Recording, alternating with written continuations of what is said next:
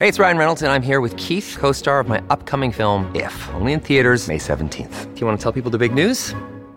All right, I'll do it. Sign up now and you'll get unlimited for $15 a month in six months of Paramount Plus Essential Plan on us. Mintmobile.com slash switch. Upfront payment of $45 equivalent to $15 per month. Unlimited over 40 gigabytes per month. Face lower speeds. Videos at 480p. Active Mint customers by 531.24 get six months of Paramount Plus Essential Plan. Auto renews after six months. Offer ends May 31st, 2024. Separate Paramount Plus registration required. Terms and conditions apply if rated PG.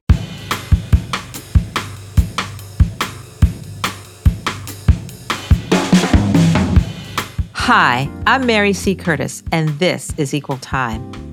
In light of news of the Omicron variant of COVID, detected in several countries across the globe, and first reported by health officials in South Africa, it's become clear that the COVID pandemic is still evolving. With a wide gap between the vaccinated and unvaccinated in high and upper middle class and low income countries, Vaccine inequality is the main reason the World Health Organization is predicting 200 million more cases on top of the 260 million so far.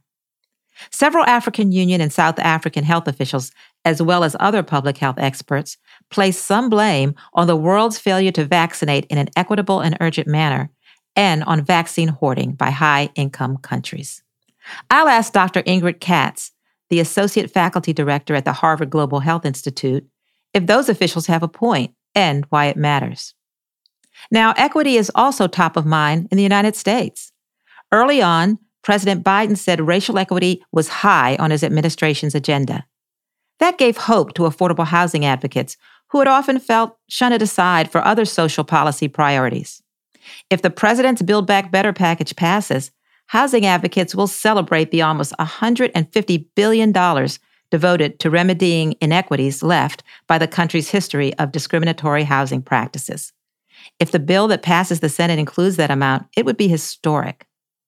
Marcia Fudge, the Secretary of the U.S. Department of Housing and Urban Development, has been sharing the message about infrastructure investments that include public housing rehabilitation and rental vouchers and what it would all mean for American families.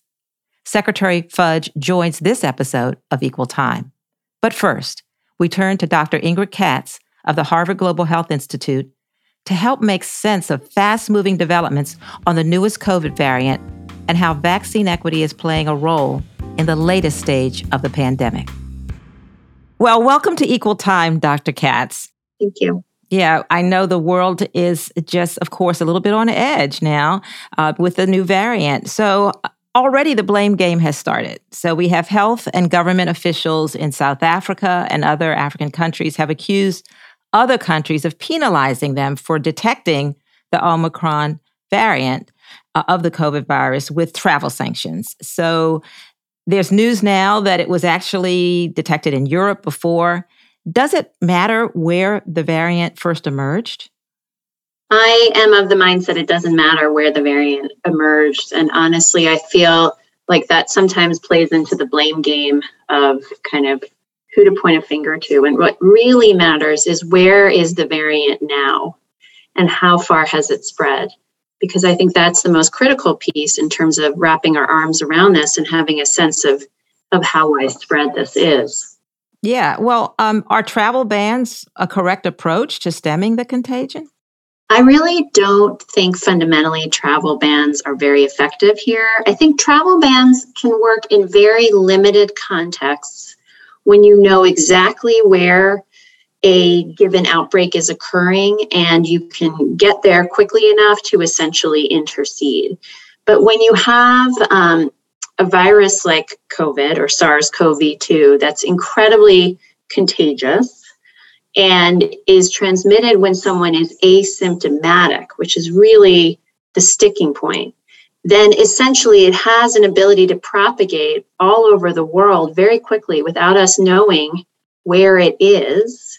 And by the time you put in a travel ban, essentially the cat's already out of the bag. It's it's everywhere. So, it, in my opinion, it really isn't very effective at this point. Uh, so you're saying it's probably already here in the United States? I think so. I think so. And I think yeah. part of the challenge is how much surveillance we are doing. We did have a ramp up um, after the current administration, the Biden administration, took over. They did invest more money. We were doing um, surveillance on maybe, I want to say 0.05% of viruses detected before January of this year. We're now up to about closer to 10%, which is good. But you can imagine when a virus is widely circulating, it's very easy to miss a variant. And so I will not be surprised at all if this variant is already in the US and we just um, will be detecting it, you know, as it becomes more prevalent. Some international public health officials, such as yourself, have placed at least a little of the blame for the evolution of a new variant on the world's failure to vaccinate in an equitable and urgent manner, or on vaccine hoarding by high income countries.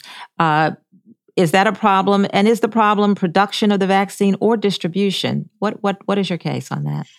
Yeah, I think unfortunately it's it's a combination of both what I will say is that Operation Warp Speed, which was essentially the program that was put in place by the US government to um, stimulate the rapid production of, um, of vaccines, um, essentially baked in inequity right from the get go. And so countries that had um, high enough GDPs to afford it essentially were able to purchase doses or pre purchase doses of the vaccine before they even came to market. And so these are called advanced market commitments. And essentially, wealthy countries were able to buy this up so that when we had vaccines that were proven to be efficacious in clinical trials, these countries essentially were able to quickly get large stockpiles of these vaccines in high income countries and essentially purchased enough vaccine for their population. And low income nations essentially were left out of this initial bargaining. So there was a coalition of um, multinationals put together to try to address this, and they developed a program called COVAX to essentially try to fill in the holes for lower income nations to try to get them the vaccines that they needed. Unfortunately, um, that hasn't really come through in the way that we had hoped, both for um, the goals that they had set and also to even reach those milestones. So it's it's been a frustrating situation. It's it's multiple factors at play, but I would say when you build in inequity right from the get go, this is what you're going to see. You know how when you get on the plane and and the flight instructor, uh, the flight attendant says, you know, put your if you're with a small child, put the oxygen mask on yourself first, so then you can be able to effectively help others. Do you think isn't it kind of a natural response for nations such as the United States to vaccinate their own uh, first and make sure that they have enough vaccines before they turn to looking outward to other nations? Is it, what do you think of that? Yeah, I mean, I would argue it doesn't have to be either or. I mean, I think the way that we can reconceptualize healthcare globally is by thinking about these situations before we need the oxygen mask so that we mm. have ways to ensure that everyone can get their oxygen masks on simultaneously. And so when we think about all of the constraints and all of the bottlenecks that we've seen in this current pandemic, we have to really unpack them and address them when we are not in a global emergency. And that includes obviously resource constraints are important to consider, but production is right at the forefront. We do have a tremendous investment in um, the biomedical science, and the United States continues to lead in this development. But we haven't invested in public health infrastructure in the US or globally. And so, what happens in these situations is I, I, tend to say we just shine a light on the inequities that were already there. But what if we could set up a situation where when these oxygen masks come down, all the powers that come to be ensure that everyone can put them on simultaneously? We have the capacity within countries already there to quickly manufacture these. We can have tech transfers right away in place so that we can have safe and effective ways to ramp up production right in people's home countries instead of waiting for very few manufacturing sites that are available in the US to distribute them globally. That's the type of forward thinking we need to address these types of pandemics. And unfortunately, this is not going to be a once every hundred year event. Mm. Yeah, I noticed like the fact that South Africa and their uh, technical expertise detected this, and their health officials showed that they are they have the capacity yeah for a lot of innovation. Uh, and that's why they said that they were penalized actually for being good at what they do. Right.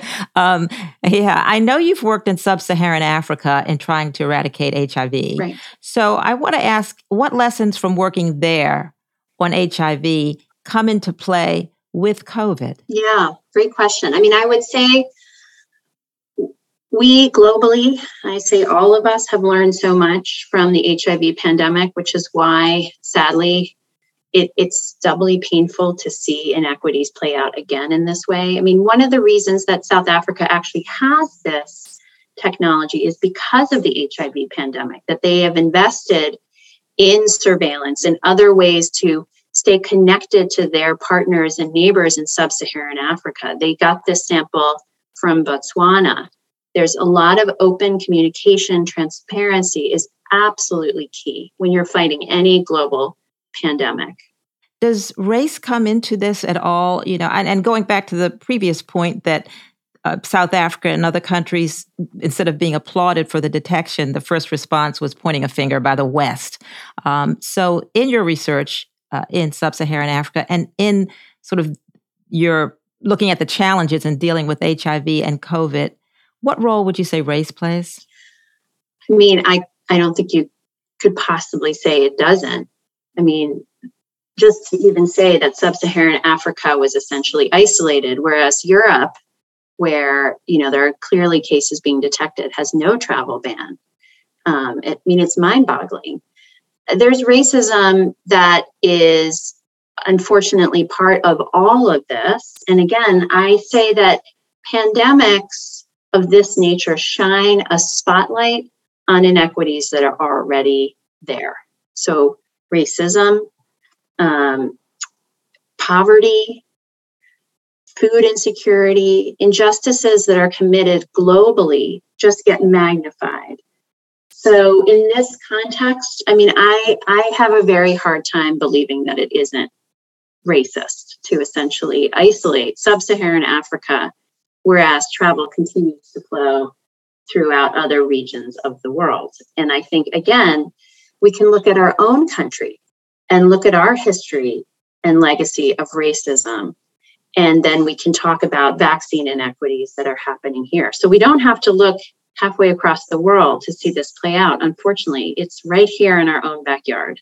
I want to turn a little bit to some solutions. Now, there seems to be a bit of hoarding on the part of wealthy nations. One company uh, did an analysis and they estimated that there were 50 million doses about to expire. So, how does the world do better moving forward? And what specifically does the United States need to do?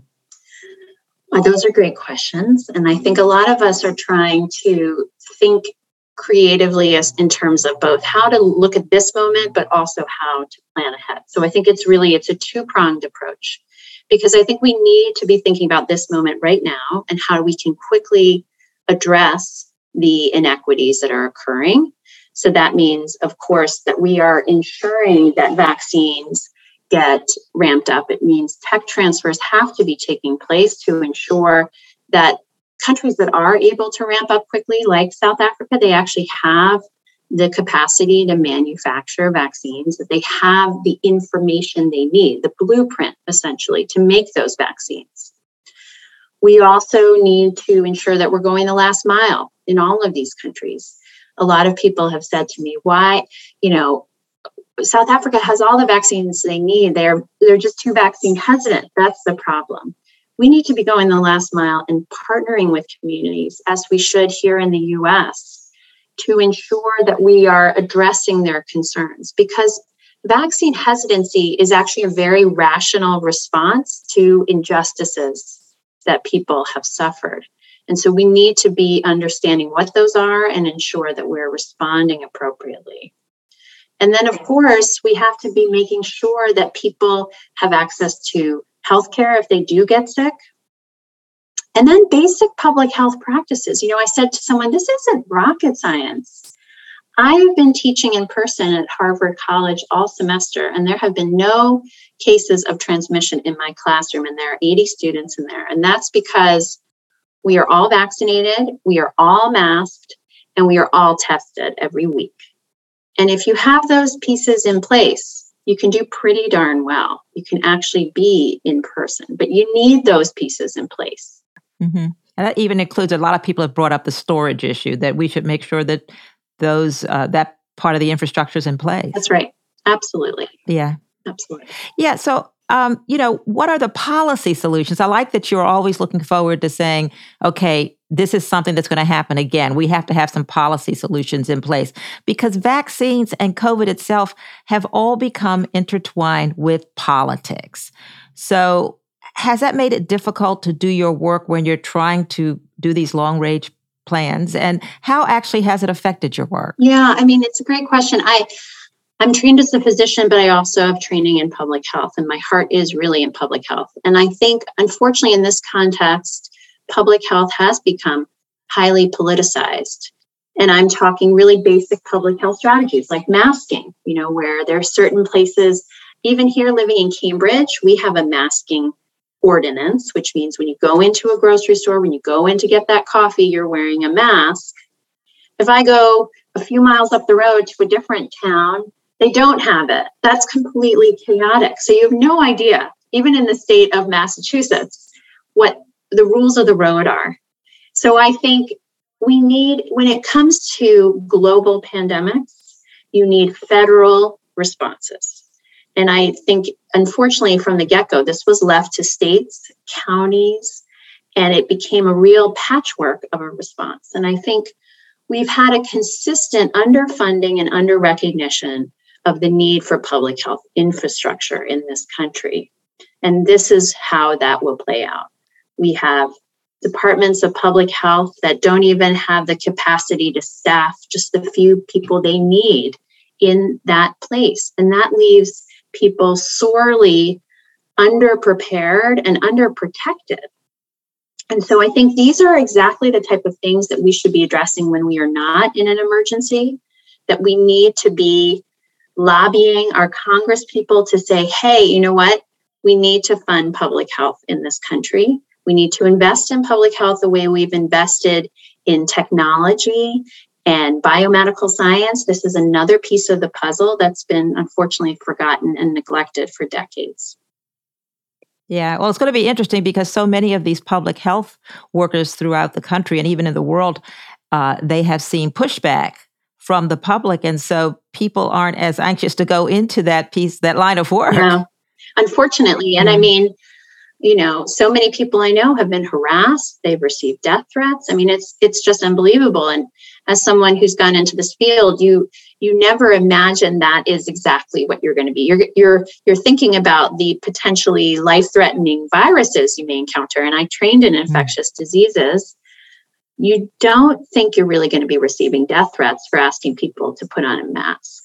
And i think that has been a mm-hmm. really unfortunate outcome of this of this time has it affected you and your work personally i think the part that's been most painful for me is as someone who's been invested in responding to the HIV pandemic for, you know, decades really, to see this all play out again. I just keep asking, do we not learn anything from the HIV pandemic about how to address these social inequities? And sometimes I just feel like, you know, we mm. we have so few voices that are that are, you know, crying out for equity here and for addressing so many of these disparities. And, and it breaks my heart. And we're seeing it over and over again. I think that's the part that's been hardest for me personally.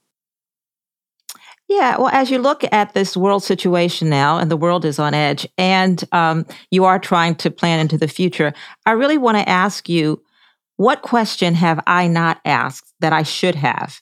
Because you really think you, the world needs to hear what you have to say on the issue. I would say um, people need to ask themselves why we are now over two years into this pandemic. And while we are certainly far along in our science, why are we really not that much better off in in how we're doing in terms of this controlling this virus? Why have we not been able to move on? People need to ask themselves that, and then they need to have a voice. They need to stay active in their in, in the political sphere because unfortunately public health has become political and people need to be raising their voice and demanding justice and justice needs to come in the form of equity and so, if we really want to come through this time together, we cannot come through it alone. We cannot just put on our own oxygen mask and hope the person next to us can figure out how to put theirs on. That's not the way this is going to work because it's a transmissible virus. That's how it goes.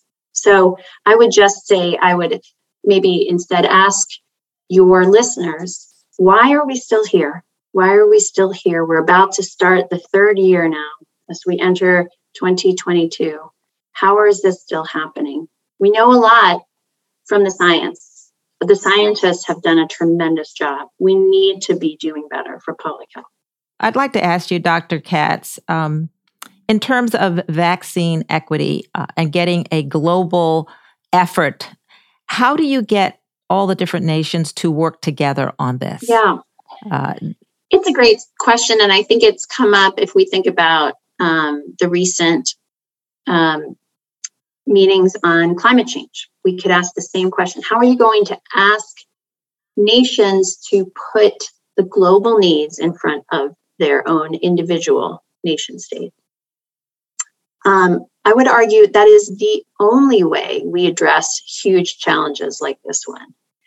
And we have seen it play out in many ways, and I'm talking very specifically about Omicron here, where we had this conversation that was happening between Botswana and South Africa.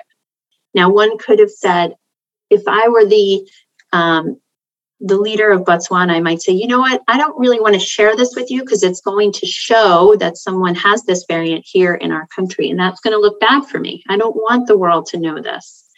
Or South Africa could have said, uh, we're going to point the finger at you guys. You know, we're going to pass the blame. But instead, they have developed a partnership largely because they have responded to the HIV epidemic as a part as in partnership.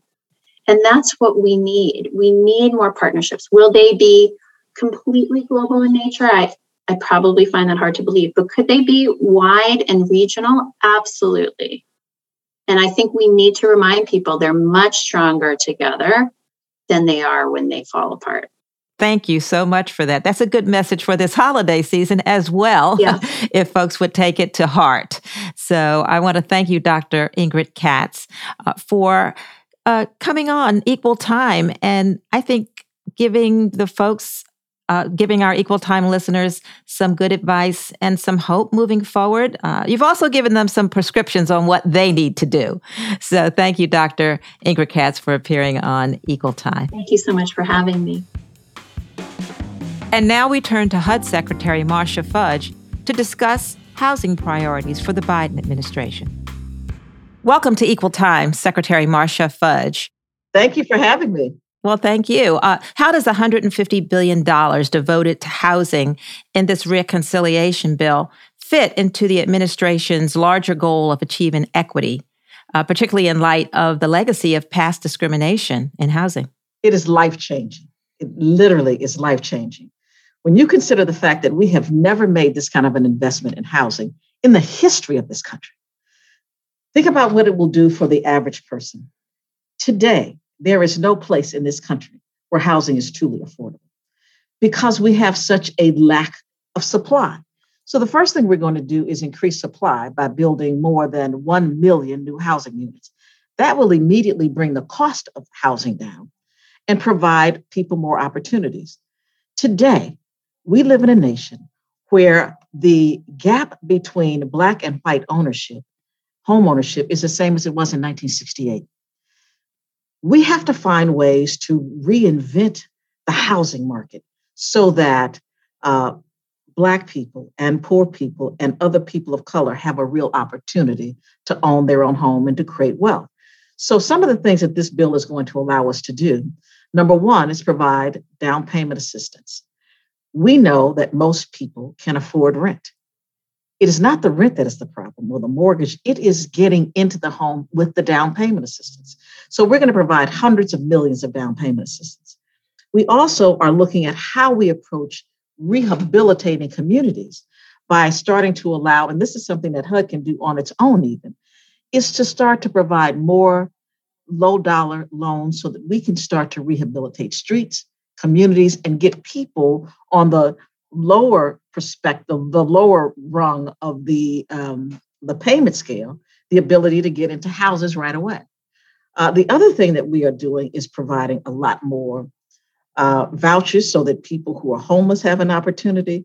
But most importantly, what we're doing is making sure that we can provide decent public housing. We are going to increase the number of housing that is available. We're going to assist people in getting into homes and staying in them. We're reducing interest rates. We are doing everything we know how to do to make this market fair for every American. And that's what $150 billion will do. Well, you mentioned rental vouchers, and if it the bill passes the Senate with the housing money intact, it looked like it has uh, $25 billion included for the vouchers, which would be the biggest expansion of the program since the 1960s. But it's really been members of Congress, particularly the House, that have pushed to include it in the bill. Uh, and there have been studies that say it's going to make a big difference. But will the administration and your department push so it doesn't get lost in negotiations? Oh, absolutely. We're fighting for it every day. We're talking about what amounts to about 200,000 vouchers. So, yes, we are very, very supportive of it, as is the White House. Now, clearly, we can't say what will happen in the Senate, but we're fighting for a lot of things. Trust that there are a lot of issues that we're going to have to be standing strong on. Uh, but we feel good about it. Oh, so you do feel good about it. Um, yeah, I, I, wanted to ask a little bit about HUD itself because the federal government, their permanent staff grew by about 11% from 2008 to t- 2017. And HUD in that time lost 18.5% of its full time permanent staff. Okay. And so um, morale also dropped we know under the previous administration. So, will there be money uh, enough for administration in the bill so that HUD can oversee the distribution of the money and resources. We have put in a request for salaries uh, as well, not just for in-house HUD, but the the kind of um, uh, civic participation we have to have. Because one of the problems, just think about it this way: one of the major problems we had with the emergency rental assistance is that there was not the capacity on the ground in terms of just bodies and skill set to get the mm-hmm. resources through. So we're looking at salaries inside and outside as well as we have put in our both our next two budgets. So the president's budget has a, a request for an increase in salaries. Our budget has an increase, and there are resources in Build Back Better. So we're yeah. taking three shots at this. well, when you have, if you get these resources, you'll need people to implement them. exactly so, right. Yeah, exactly. yeah. Um, now, why does it seem always, uh, you know, you hear about other departments in the cabinet. Why does it seem that HUD traditionally has been relegated to being a second tier agency in the minds of some? I think that there are a lot of people who um, just did not consider the work we did at the same level as others. But let me just say this to you it truly is a new day. HUD is growing. We are getting stronger every day. Our staff is getting stronger every day. You're going to hear so much from HUD because when you talk about equity, you have to talk about housing. If you can't put a decent roof over somebody's head, you can't talk about equity. You can you it's hard to even feed people if they don't have a home. So people know that the center of equity is the basic necessities. That is a roof over your head and food in your stomach. And this administration clearly understands that. And so we have been elevated in a lot of ways. Uh, but we're not the people who, over the past three or four years, have requested a decrease in our budget. We know we're understaffed. We know we have a lot of work to do, and we are going to do it the previous administration, uh, some of parts of the Fair Housing Act were were basically they said, well, it's social engineering. So uh, I know now that you've recommitted to those pieces of uh, implementing housing policy. How will that make a difference, and how will the bill help? Well, there there are resources to address uh, fair housing in terms of even just putting in place what we have now. We've got about $20 million right now that we actually have available to assist communities and others to bring fair housing actions because we know fair housing has, it's not social engineering, it is the law. That is what it is. It is the law. And we intend to follow it because we know that when we don't, what happens is that people who have always been left out, who have never been on a level playing field, continue to be um, left out of the process. And so we have to make sure that we can bring everybody on board to give everybody a fair shot. So fair housing, we are beefing up our, our Office of Fair Housing. We're bringing on some of the best people you can possibly imagine. And we are not playing about this. We are going to make sure that people follow the law. So I, I want to ask you, are there any other issues that our listeners should know about on what the bill would mean when it comes to moving the needle on housing progress in this country? The number of housing that we're going to build, high speed internet and rail, which you know was in the bipartisan infrastructure plan. But now we're talking yes. about eliminating lead in paint. We have so super funds. Think about climate. You know, I mean, Black people oftentimes don't think, you know, the climate's not important. But who lives near Superfund sites? Mm-hmm. Who is affected by storms like Ida? Who is affected by floods in inner cities? It is us. So the climate mm-hmm. change and resiliency, which is going to be about $50 billion, is a tremendous win for us as well. So there are lots of things. Those are just some of the biggest things I think that we need to think about, but there's so much more. What would you say to folks who say is that infrastructure when you talk about things uh, like, uh, you know, childcare and other pieces of the bill that that they're part of has been has been called human infrastructure? Infrastructure is a foundation. If you look it up in the dictionary, and I haven't, but I would say to you that it is a foundation. When you build a foundation, you build it in a way that people, people can succeed. That means a stable place to live. That means not worrying where your next meal comes from every day. It means good schools. It means a lot of things, but what it means in its totality is the foundation to live a better life. So, yes, it is infrastructure. All of it is. You just have to just think about it. 15 or 20 years ago, we would not have said that broadband or internet or high speed internet was, was infrastructure. We wouldn't have said it. We weren't even thinking about the grid being infrastructure at that point. We weren't thinking about climate change being infrastructure at that point. We are moving into a new world, a new society that understands that how people live dictates what infrastructure is, not what people have always thought it was. We can't live in the past. We have to live in the future. Well, Thank you. I know you have a hard stop, Secretary Fudge. I would like you to come back uh, and share some more after we look at the progress of the bill. But I do want to thank you for sharing news about uh, what's going on on the housing front with equal time listeners, Secretary Marcia Fudge. Thank you so much for having me. I'll come back, promise.